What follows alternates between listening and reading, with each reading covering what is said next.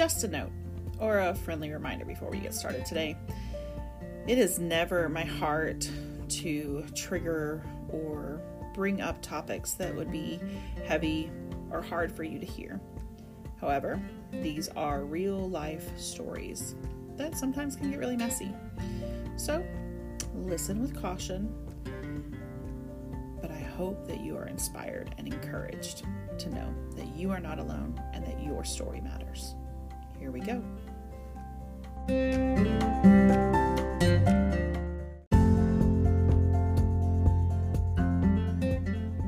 What do you think of when you think of April?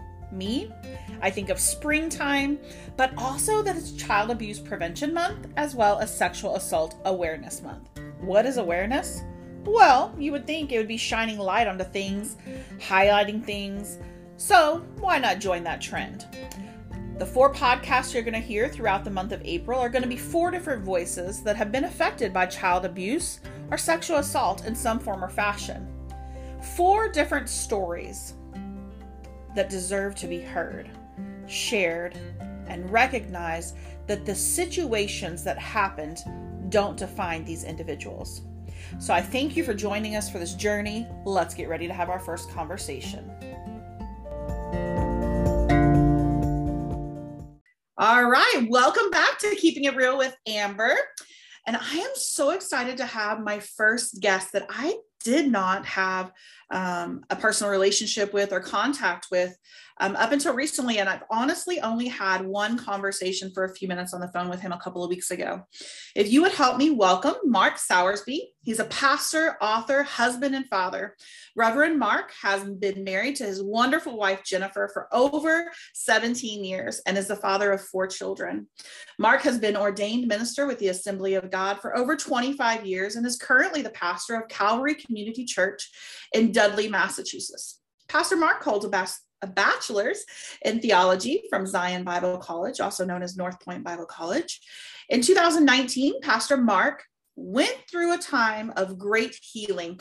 I haven't talked to him much, but I kind of recognize this wording and it means he hit his wall. That would be my language. He hit his wall and he started a healing process in 2019. He began speaking about the experiences of his past and God's grace and the transformational work of the forgiveness in his life. He now speaks about his story through his ministry, forgiving the nightmare. Talk about keeping it real. Like we all we all can relate to that nightmare, too many of us. When he isn't serving his congregation and his community through ministry, teaching, and support, you can find him on the trails and lakes in the state of Maine, New Hampshire, and even upstate New York, spending time with his family. So, Mark, welcome to Keeping It Real with Amber. I'm not even sure how you found me, but I am so excited to have this conversation. Um, it has been quite some time. I started my healing journey in 2010, and you and I both can keep it real and say we're going to be on that journey for until until the end but we are all a work in progress. So we can look back and see where we started but we know that's not where we're at today. So where do you want to start at today? Well i want to say thank you for having me. It's an honor to be with you and you know, just I'm believing God has something great for you and for uh, myself and everyone's listening today. And I think we met because you knew somebody that I knew somebody and somebody knew somebody else and kind of connected us together. They heard my story, they heard your story and said, You need to talk to Amber. And I reached out and you reached back, and we're just going to let God be glorified today. So, Absolutely. again, thank you for having me. Absolutely. So, what brought you? So, I used the language in 2010. I hit my wall because what I was doing in life just wasn't working for me anymore. I had never dealt with my abuse of being molested by my dad. Um, and I was just kind of going through the motions of life. I was really active in church at that time, had our own business and all of these other things. But like, what brought you to the point of healing in your life? Well, that's a great question. And, you know, again, I'm a pastor. I went to Bible school. I've been to church ever since I was 16. I don't think there's been a Sunday that I can remember not going to church, mm-hmm. and I'm over 50 now. So, yeah, I had faith. I had the Lord. I had the word of God, but still, I was still hurting. And, and I don't mm-hmm. mean like just hurting on the outside. I was hurting the deep inside, the, the parts that were real, the parts that were genuine. I had children. I have a great wife. There was a lot of victories. If you looked at me externally, you say, hey, this guy's got it all put together. But there was still this haunting of insecurity and fear and inability. And those haunted me because of my abuse. My abuse took place in my life from the time I was seven to I was 14. It was the late 70s, early 80s. It was a different time, different season. But again, where my healing came from is that I wanted to deal with the real, the core, the the deeper issues because again, it kept stealing my dignity, my self my self respect, and also, uh, you know, I just had no confidence. I had no confidence. I said, God, I can't keep living like mm. this. Oh my goodness. Confidence is key because the only thing a perpetrator fears is confidence. Mm. And we mm. know that Satan is a perpetrator and a molester of souls. Mm. So, along with our innocence, many of us have our confidence stripped away at a very young age. So, I find that interesting that you bring that word up at the front end of this. So, I know that you wrote a book, Forgiving the Nightmare. I did. I did. I wrote a book called Forgiving the Nightmare. It's my journey. It's my journey and how I've been able to forgive those who hurt me, hurt me and abused me and neglected me. I there's so many parts and pieces to anybody's story. And the first yeah, thing yeah. I'll say is everybody has a nightmare. Yours mm-hmm. and mine was child abuse. But yes. anybody that's listening today could say they got a nightmare. It could be an untimely Absolutely. death, an addiction, a divorce, a bank, a million things that I don't pretend to have the answer. But mm-hmm. I know what God did in my to help me heal those and be healed through my journey and through my story. So that's why I share it again. Beginning of the book's a little bit of my personal testimony where I came from.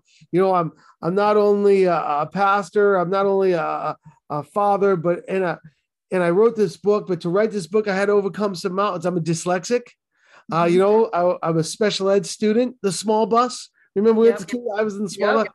So God called me to write a book, and academia and education was a mountain in my life. I yes. feared it. I never wanted to, to go into it. I only did it out of the obedience of God. And so we put this pen to paper and we went and shared a story. And then the latter part of the book, as you mentioned, I really like hiking. You can tell by mm-hmm. some of my hobbies. And when you're hiking, you got to file, file, follow a trail, trail markers. And I put 10 trail markers that help me prayer and faith and friends and love and forgiveness and grace. And those trail markers help me on my story, helping me be able to evaluate where I'm at so go uh, go through the grace of forgiveness. Awesome, awesome. I love how our language, uh, for those who have hung out with me before, so my ministry is actually called Hope, and it stands for healing our past experiences. Amen. And the best way I could explain it is that we all have past experiences that make us who we are today for better and for worse. That's right. You know, let's talk statistics for just a second. I I know that statistically speaking, um, for girls, one in three girls have experienced some kind of sexual trauma by their 18th birthday. But for mm-hmm. guys, it's one in six. I think that that is probably an inaccurate number. I actually think the number's higher. But I think that with guys, there's a compounded guilt um, and shame that comes with it that often will keep guys silent for longer. Would you agree? I would 100%. I would 100% agree that men don't tend to speak about it as much as as women do. You're right, 100%. So I know that is part of your story, correct? It is. It is. You know, I again I was abused by a man uh, from 7 to 14. Not only one man, but he sold me to be abused by other men. Uh, he mm-hmm. beat me, stabbed me, raped me, and had others do the same. In my book, I say I became some sick fantasy from some yeah. hurting person. So again, very confused. Uh, yeah. You know, from the generation I grew up in, you know, men didn't do that, and men had to. So uh, again, where do I reach out? Who am I? What is this that took place in my life? So I had to discover all that. Where I found the answers for me was in faith, is yeah. going through God. Doesn't mean every day was perfect or every day was easy. It was definitely something my wife and I had to to deal with and pray through as we got married and and dealt with that as a couple. But I'd have to say that you know God is delivering me and setting me free, and I want to share it. I share it with men, and you can see a lot of guys don't want to talk about it, but they'll come to me later. You know, they won't come to me. They'll pull me aside and say, oh, "Hey, yes. something like that happened to me, or this happened to me." And so I get this vic, this victory when we yes. confess and we can share one with another. Yep. I think that to keep silent, to keep those secrets, it makes us sometimes even physically ill. Oh, yeah.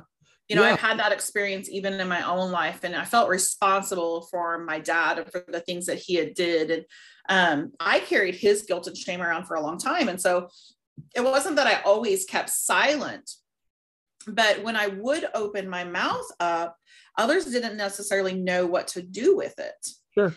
you know and so they they would turn the other cheek in a sense and so i have actually i prayed for a long time mark um, which is funny to me how god like brought us together because i had prayed for an army to rise up if if you ever look at the hope logo the o in my hope logo is actually um, arms linked because i want to i've been praying for an army to rise up to go into those dark situations to bring light and hope and healing that you and i know can only come through jesus christ but I want to just kind of pivot just a little bit. And I want to talk about the hearts who want to say there's not a God, or they're mad at God, or, you know, all of these different things. Because was there ever a season in your life where you got angry at God um, for the terrible things that you went through?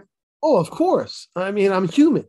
I cry, I get angry, I get frustrated. I, you know, I'm human. And to genuinely look at my experiences in my past and the neglect and the abuse and the fear, to not get angry is not allowing yourself to be human.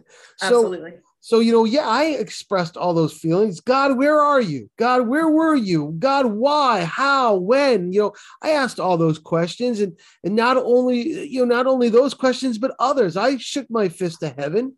You know, I said, "Hey, there's a reverend in front of my name," and sometimes I get mad, God, because I felt like you know the flesh feels like you have abandoned us. Mhm. If you're so good, then why this happen? And I think in asking those questions, if we really are honest and listen unto the word of God and listen to the Spirit of the Lord, we can find the answers. They may not always be easy answers, Right. but their answers are there. so that's kind of where I ended up at in 2010. My mom passed away in January of 2010 um, from cancer, and my dad uh, was my perpetrator, and I'm an only child. Because you don't know me, Mark, you don't even know really my story. We haven't ever talked, so I don't want to assume anything. So I'm just kind of laying the groundwork, so to speak. Sure. But that year is when I I finally hit my wall, like I referred to a little bit earlier. And in that, I knew that something had to change. You know, I had went through a season as a teenager where I was angry at God and thought, well, if you're God and you're a loving God, then, you know, we've heard this question asked before, dot, dot, dot. But when I ask God these questions about why I went through the things I went through. So I have memories as early as two, and it goes on well through the physical part through when I was 11 and 12. And then psychologically, like as long as my dad had access to me, even at the age of 32, when he was still part of my life, he was still making comments about my body in a way that a father would not think of a daughter. So Mm. even though I'm married and have like seven kids at that time, he's still showing um, ownership owner over me, if that makes sense. Mm. And it disgusted me. Sure. And so when I started seeking it out and asking God, like, what does healing look like for me? Because I'm tired. I, I was actually, my word would be miserable. I'm miserable. You know, I wore the mask that was accepted by everybody. Uh, you know, being a prominent person in, in the community, owning my own di- uh, my own business, and being very active in our church, and and all these things. But he brought me to two scriptures that were so so key in my healing process. And the first one was he had to bring me to John 10 10, where it says, the thief. Who? Mm. Satan, right? The thief Yep. comes to still kill, and destroy. So I find that so interesting that where I had blamed the hand of God for these unspeakable things that had happened to me throughout my whole life it wasn't god's plan. And so he had to he had to bring me to the understanding that just like god has amazing plans for each of us this isn't specific to you or to me but like for each of us. He talks about that in jeremiah 29 11 but like the enemy has plans for us as, as well. He wants to take us out like to still kill and destroy like literally destroy our lives. And he knows that when he comes in in the form of sexual sin because that's really what happened to both of us is somebody else's sexual sin was forced upon us and then we are having to deal with the after effects of somebody else's sin sure. you know sure. and so with that it it changed my heart towards god you know i wasn't as angry or like hurt or i used to ha- i've had a relationship with christ for a long time um, but i think of and i'm showing my age here um, home improvement where you had the uh, neighbor mr wilson and he hid behind the wall and all you ever saw was like from his nose up? Yes that yes. was me pretty much in every relationship in my life Mm. because I had such trust issues that like I was always kind and I was always cordial and I would love on people, but I would keep you at an arm's distance. You didn't get the whole me for a variety of reasons. One, because I didn't want to be rejected. I thought you wouldn't love me if you really knew me and all of these other fears and lies that I, I embraced for a long time. But after he walked me through John 10 10, because the last part of John 10 10 says, But I have come.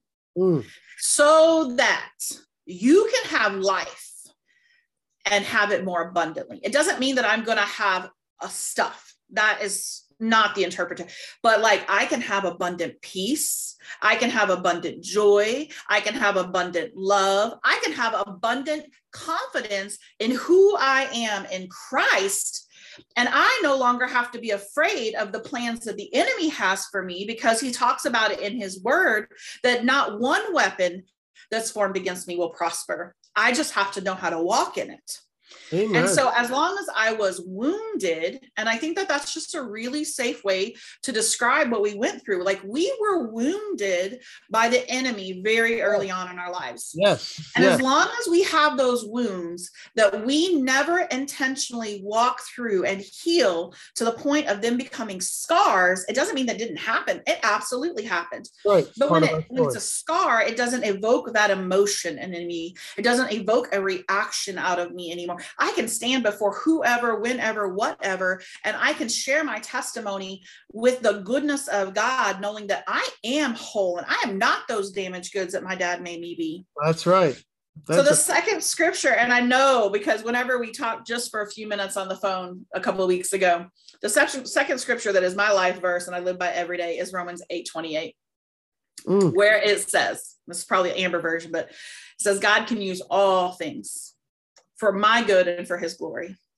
You know, and I was like, I remember having that conversation and being like, really? Like this dark, damage, ugly stuff. Ain't nobody wanting to talk about. You you want that? Mm. You can use that.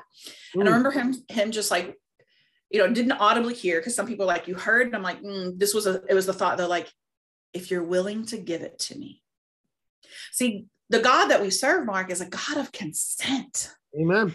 You know and i think that for those who have also been betrayed in in in so many different ways it doesn't have to be the same way that even you and i have been betrayed by others through sexual sin but like when we have experienced betrayal and we have those trust issues we think that that that it serves no good Mm. that we have to tuck it away you know Sure. and i'm like i'm just not going to deal with it we avoid it Mhm. you Mhm. know a lot of times so Amber, I want to let you know that you're echoing my story in a lot of ways. I mean, there's a lot of language I completely understand fully. It's it's it's refreshing to speak to somebody who kind of gets the same Yeah. point. And I can tell you, you know, my my abuse started from my mom's husband. He was 20 years younger than her.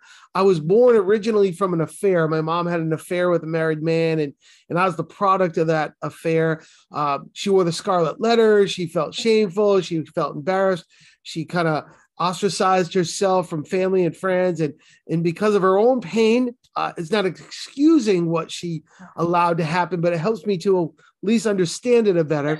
Uh, she met a man that uh, was broken and hurt in a lot of ways. My mom was an enabler, not was, well, she's passed now, but she was an enabler.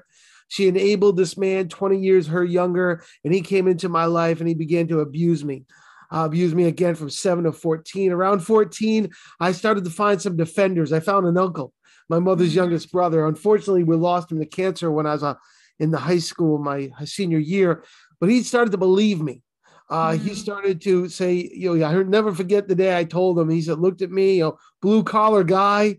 He looked at me and said, you know, Marky, you telling stories, buddy? And I said, no. And I ended up staying at his house for a while and just getting loved on and protected. And then I was getting bigger. You know, I was growing up and I thought, okay, you're going to take a pound of flesh from me. I'm not going to go down kicking. But I think what the abuser uh, left me, uh, besides all the physical abuse, and praise the Lord, my body was healed and there was no diseases, and, and that, you know, God was merciful and protected me in that way, but just left me with a stigma of junk. I felt like, yeah. like, like you, I never gave anybody all of me. It's, I like how you said the word trust because before I told my wife I loved her, I really said, I trust you. And mm-hmm. that, that moment of saying, I trust you, like I'm letting you in everywhere. Yes. She knows the past, she knows the good, the bad, the right, the wrong, the up and down. She knows where I'm weak, where I'm strong. She knows when I'm pretending, when I'm doing good. Mm-hmm.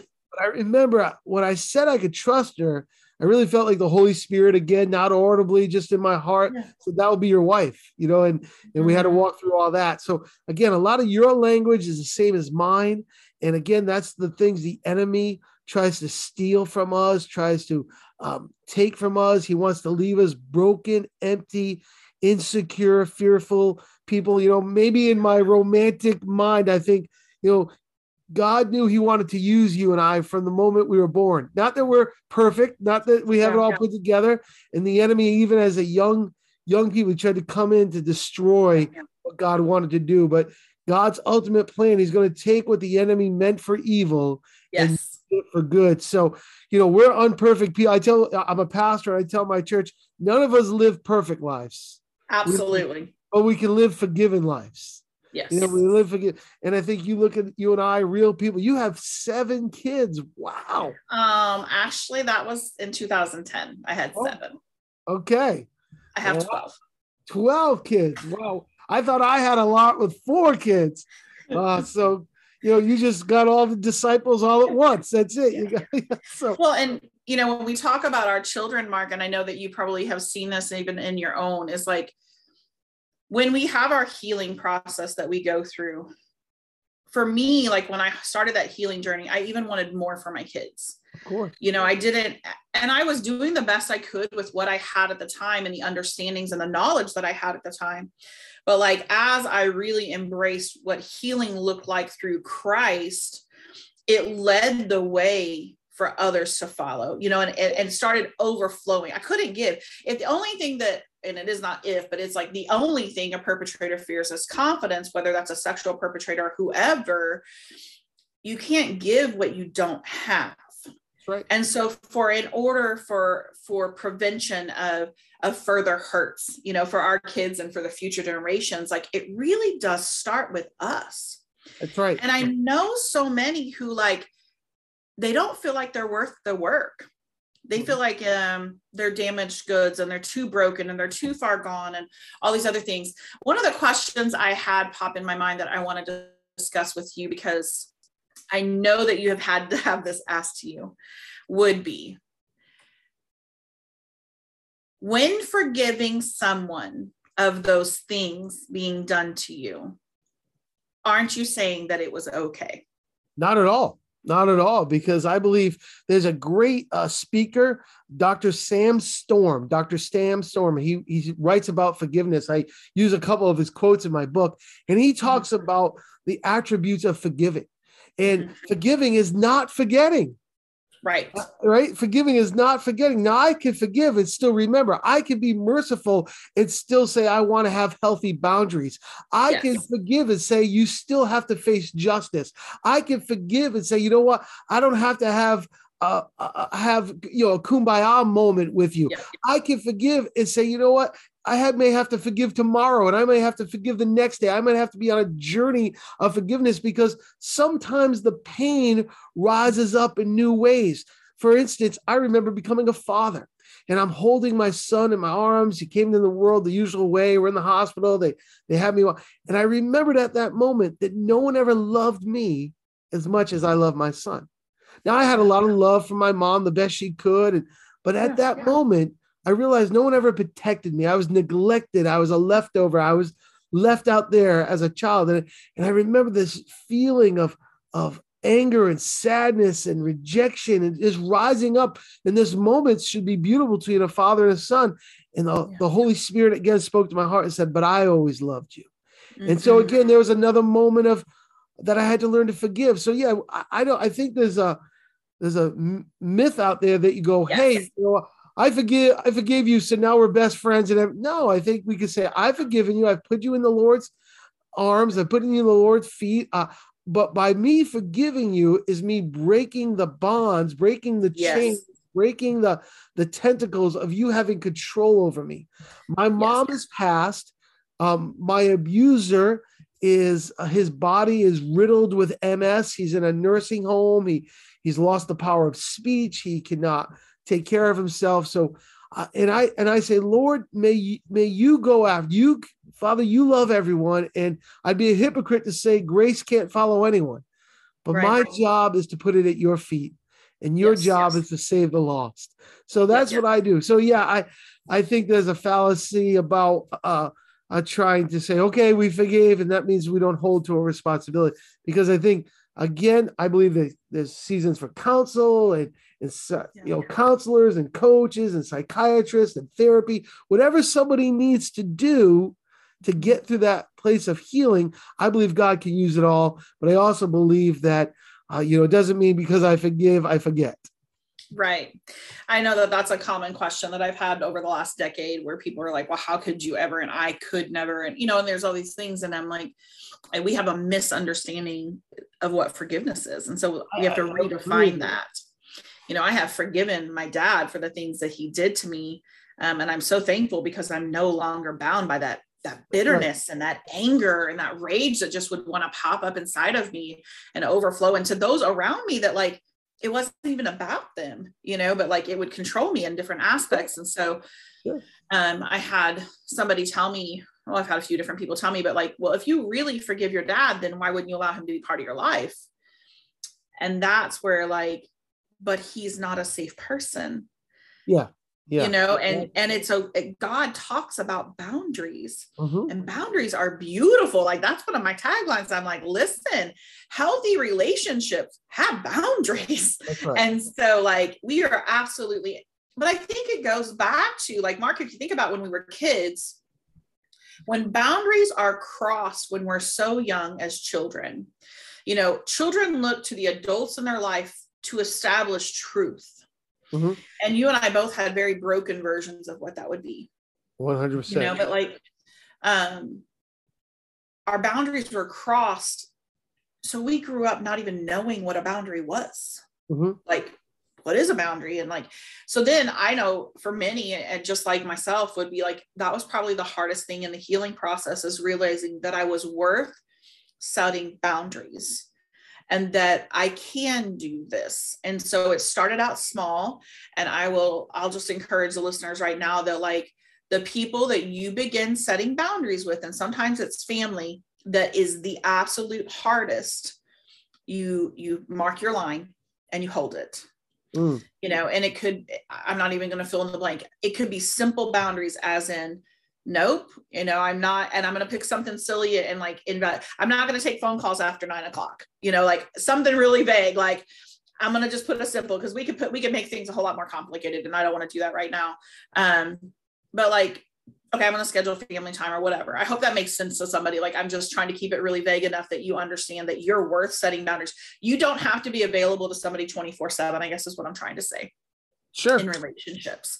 Sure. um but that can go in the aspect of like who you let have access to your kids, um, where you're spending your time at.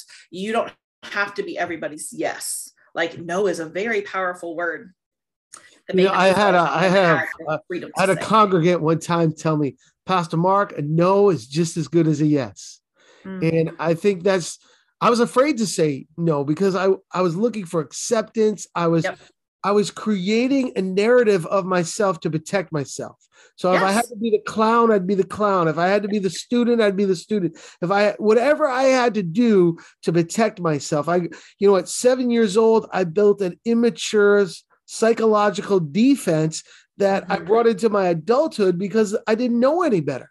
So yeah, I yeah. lived with this concept of of what I believed was right and wrong, but it wasn't. It was all brokenness and sorrow. So again, I carried that for a long time. People at bay. I'll never forget when God said it's time to tear down your walls and build up an altar. So I started to, you know, lay those things at the altar, and it was scary and it was hard. And I and I sometimes to take one step forward and two step back, and I I wrestled with God, and you know, because the fear, the pain the insecurities, the lies that I bought myself. You know, I would walk into the room and I'd feel like the least important person in the room.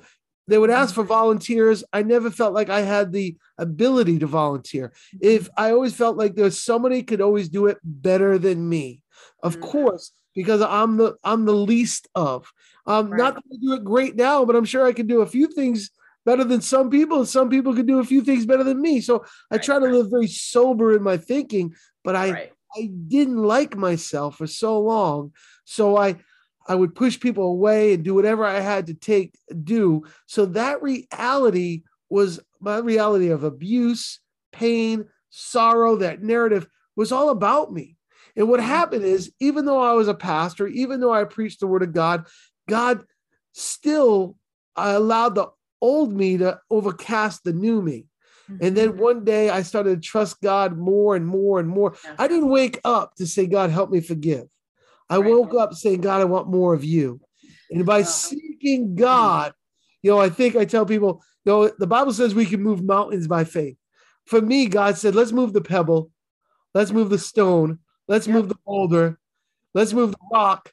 Hey, yep. now, Mark, let's go move the mountain. And then moving the mountain was to uh, learn to forgive. And that only happened when God became bigger.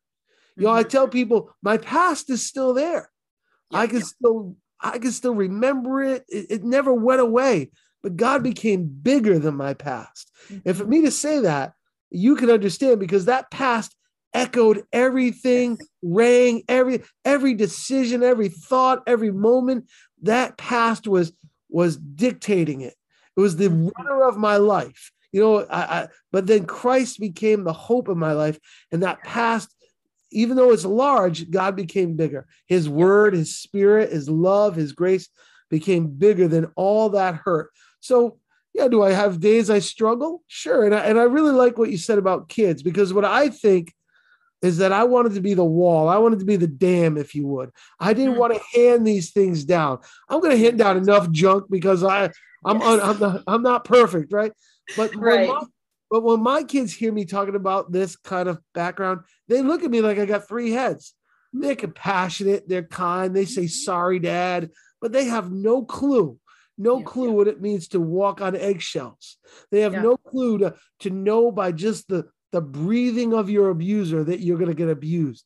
Just mm-hmm. the way they, they their nostrils flare, you know you're mm-hmm. going to get they don't know what it's like to walk in the house and you don't know what's going to happen. You know, there was no triggers. I would walk in from school and I'd be wrestled to the ground and raped, or I'd be dragged to a van and raped by somebody else. You know, my yeah. teeth aren't real in front because a baseball bat hit me. I've been stabbed in my side. I've been burnt. I've been hurt. I've been wounded. So my kids don't know that. So they look at me right. and go, "Wow, sorry, Dad. Can right. I have more money? Can I play?" so. Right. Well, and I think that as parents, um, you know, our worst fear, let's just talk about that. Our worst fear is that our our kids would ever come to the understanding of what it would be like to be abused and betrayed in such a fashion. Sure. Oh man, that would you know, I look at my family and as I began my healing journey, um, I look back and I know that I wasn't the first generation that my mom had been and that her mom had been. And so whenever like I was seeking healing in my own life, I felt the weight of the next generation. Sure, sure, yeah. You know, and that was where I didn't feel like I was worth the work. I felt like my kids were worth the work. And I do have seven girls and I have five sons. And, you know, I didn't want them to ever have to experience um, the things where that I've went through, you know, we did have uh, we have one child, and I'm very careful not to um, expose who because it's not my testimony, it's their testimony, who was violated by another child, and it wasn't a sibling, it was outside of our home, Sure. And I was already in the middle of ministry during all of this going on, you know, and the enemy wanted me, and, and this is speaking to the parents who think it's too late, by the way. Mm, mm. You know, um, wanted me to live in regret because here I am, I'm this person going out and ministering to those and helping others overcome our past experiences, all the while one of mine. Mm, I'm so sorry. You know what I'm saying? And so um, it doesn't matter what season we're in. If if you're the child in this in this story, if you're the parent in this story, or if you're the perpetrator in the story, it doesn't matter where you're at in the journey. There's absolute wholeness and healing for you. That's right. It's about handing it over.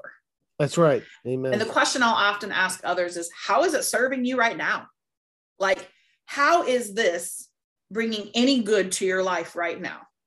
And the answer for most is it's not. It's making them miserable and bitter and ugly and angry and all these other passions. So the only way that there can be good come out of that is if we trust our heavenly Father with it. Amen, sister. Amen. Amen.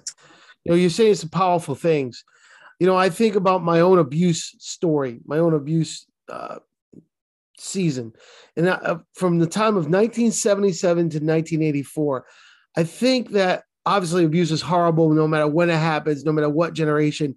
I think, and this is just me throwing it against the wall, I came from one of the last generations where the awareness, support, advocacy wasn't as loud as it is today.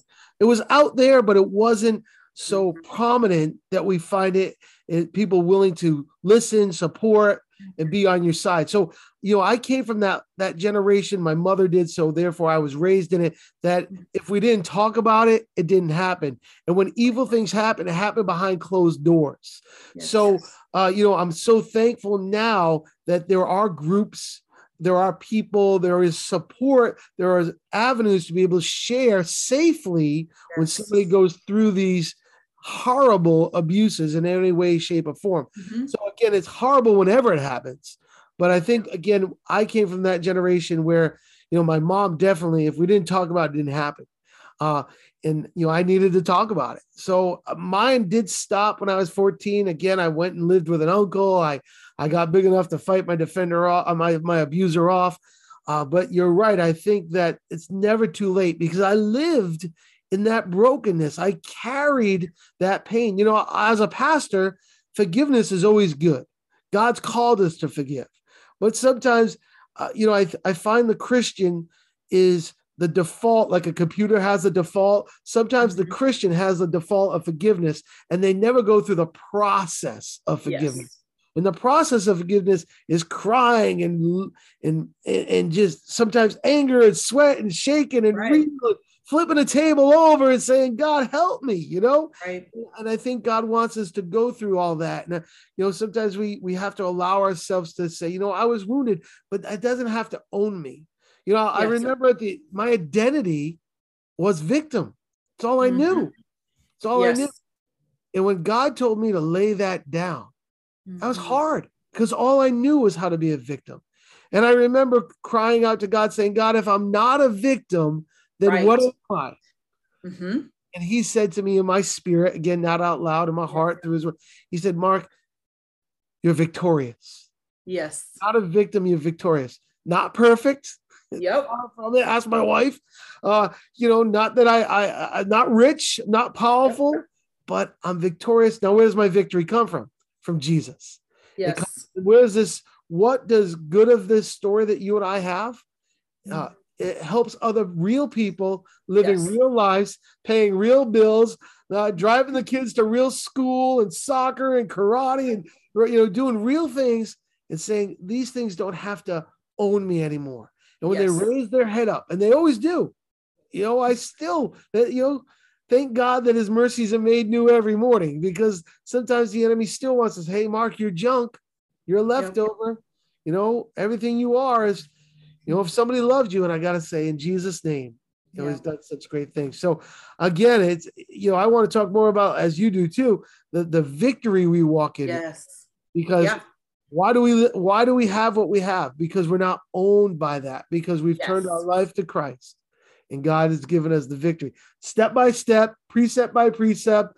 Again, you're hearing my story. I'm over 50 now, and you're hearing, you know, these things happen, whoa, 35 years ago. And, and again. I'm not perfect, but you're hearing it from a different perspective.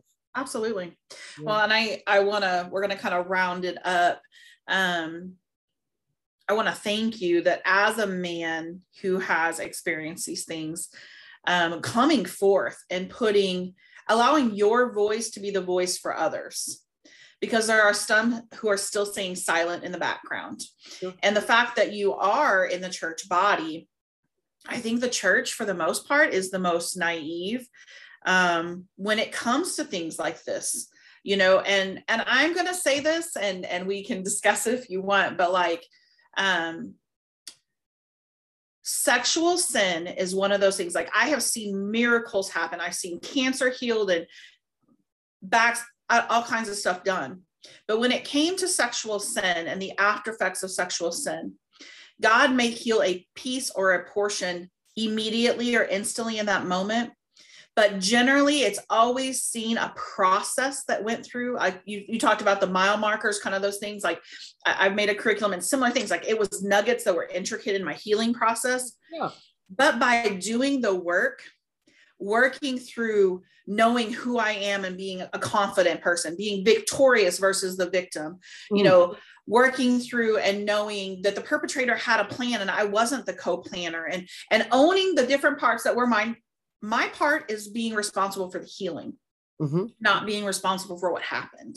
And I think that, you know, as we work through those different pieces, it's through that that we're able to turn around and begin pouring back into others. How it was actually done in my life. Like freedom is absolutely possible. Amen. You don't have to be a prisoner of your past. And I think what holds up so many, and I was listening to you, is the fear of the unknown. Who am I without being the victim?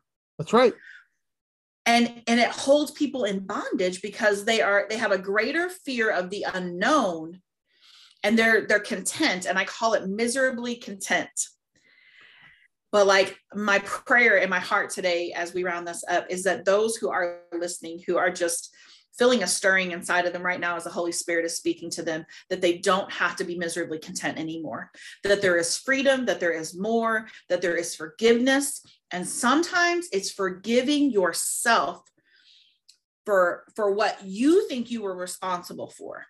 Mm, you know mm. like who you are today didn't happen overnight. That's right. And yeah you've made some coping choices and and things out of the brokenness. Own your part but don't live in regret. That's right. That's right. Keep getting up and making one step forward each and every day. Any other words of encouragement? Well you know david said I, even though i walk through the valley the shadow yes, of death I will fear no evil, for my Lord God will comfort me.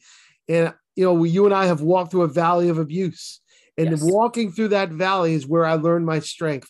You'll mm-hmm. often hear me say at my church, Lord, I know you can heal through miraculous or the pharmacist, but I know yes, you yes. can do it. And believe me, I believe God can open up blind eyes, deaf ears. He can Absolutely. do miraculously, but sometimes in the journey, and that's why. I call it forgiving. Uh, God forgave me instantly, but sometimes we have to go through the journey of forgiving daily you know, mm. uh, and we we kind of like so I give yourself some grace. Yeah. You know, you had the you had uh, the abused victim had the world come down on them of toxic stew of of yes, poison yes. and lust and lies and hurt and pain and sin and and it was just so difficult give yourself some grace yes. and be sober in your thought and bring it to god and god will walk with you amen Absolutely. Mark, I want to thank you for being on Keeping It Real with Amber today, being my first guest that I've actually done the Zoom recording with. Uh, we're learning this journey together, but I just want to, um, I want to kind of stand arm in arm as we go out today, knowing and, and reiterating, so to speak, that those who are listening, they're not alone. Not at all at all. You are not alone. That is a lie of the enemy that ain't nobody else going to believe you're crazy or understand you're crazy because I promise you, you are not alone. Whatever your nightmare has been, uh, whatever your your junk has been, you're not alone. That there is absolute freedom in Jesus. Amen. And that might sound really cheesy for somebody who's really mad at God right now. But I'm telling you, if you want to test the water, so to speak, and be like, Lord, did you really say? And he's going to come back and he's he's going he already loves you. He Amen. already loves you. Amen. He is just waiting for you to say yes to him because he is a God of consent. He's not going to come in like a wrecking ball. He's not going to take anything you didn't ask him to take. He's a God of consent. And for those who have been betrayed in the ways that we have been, it, it makes a big difference. He is a loving father. Um, Yeah. And for me, who had an earthly father who betrayed me in, the, these ways that a father should have never thought of a daughter, it was really hard to embrace him as my heavenly father. But he's a father who loves me and adores me. And it's not just for me, it's for all of us. Amen. So Mark, I appreciate you taking time out of your day today to No, I- share your story, to encourage others. I'm going to put a link um, in the show notes for his book and for his website. Check out these resources because if it's not for you, I promise it's for somebody that you know because everybody knows somebody who is who has experienced sexual abuse, misuse, or trauma. Thank you so much for hanging out with us today. Perhaps you have more questions or you want to share a bit of your story. Go to anchor.fm backslash keeping it real with Amber and send us a voice message. We may even feature it on a future podcast. Or we can keep you anonymous. So, again, check us out anchor.fm backslash keeping it real with Amber.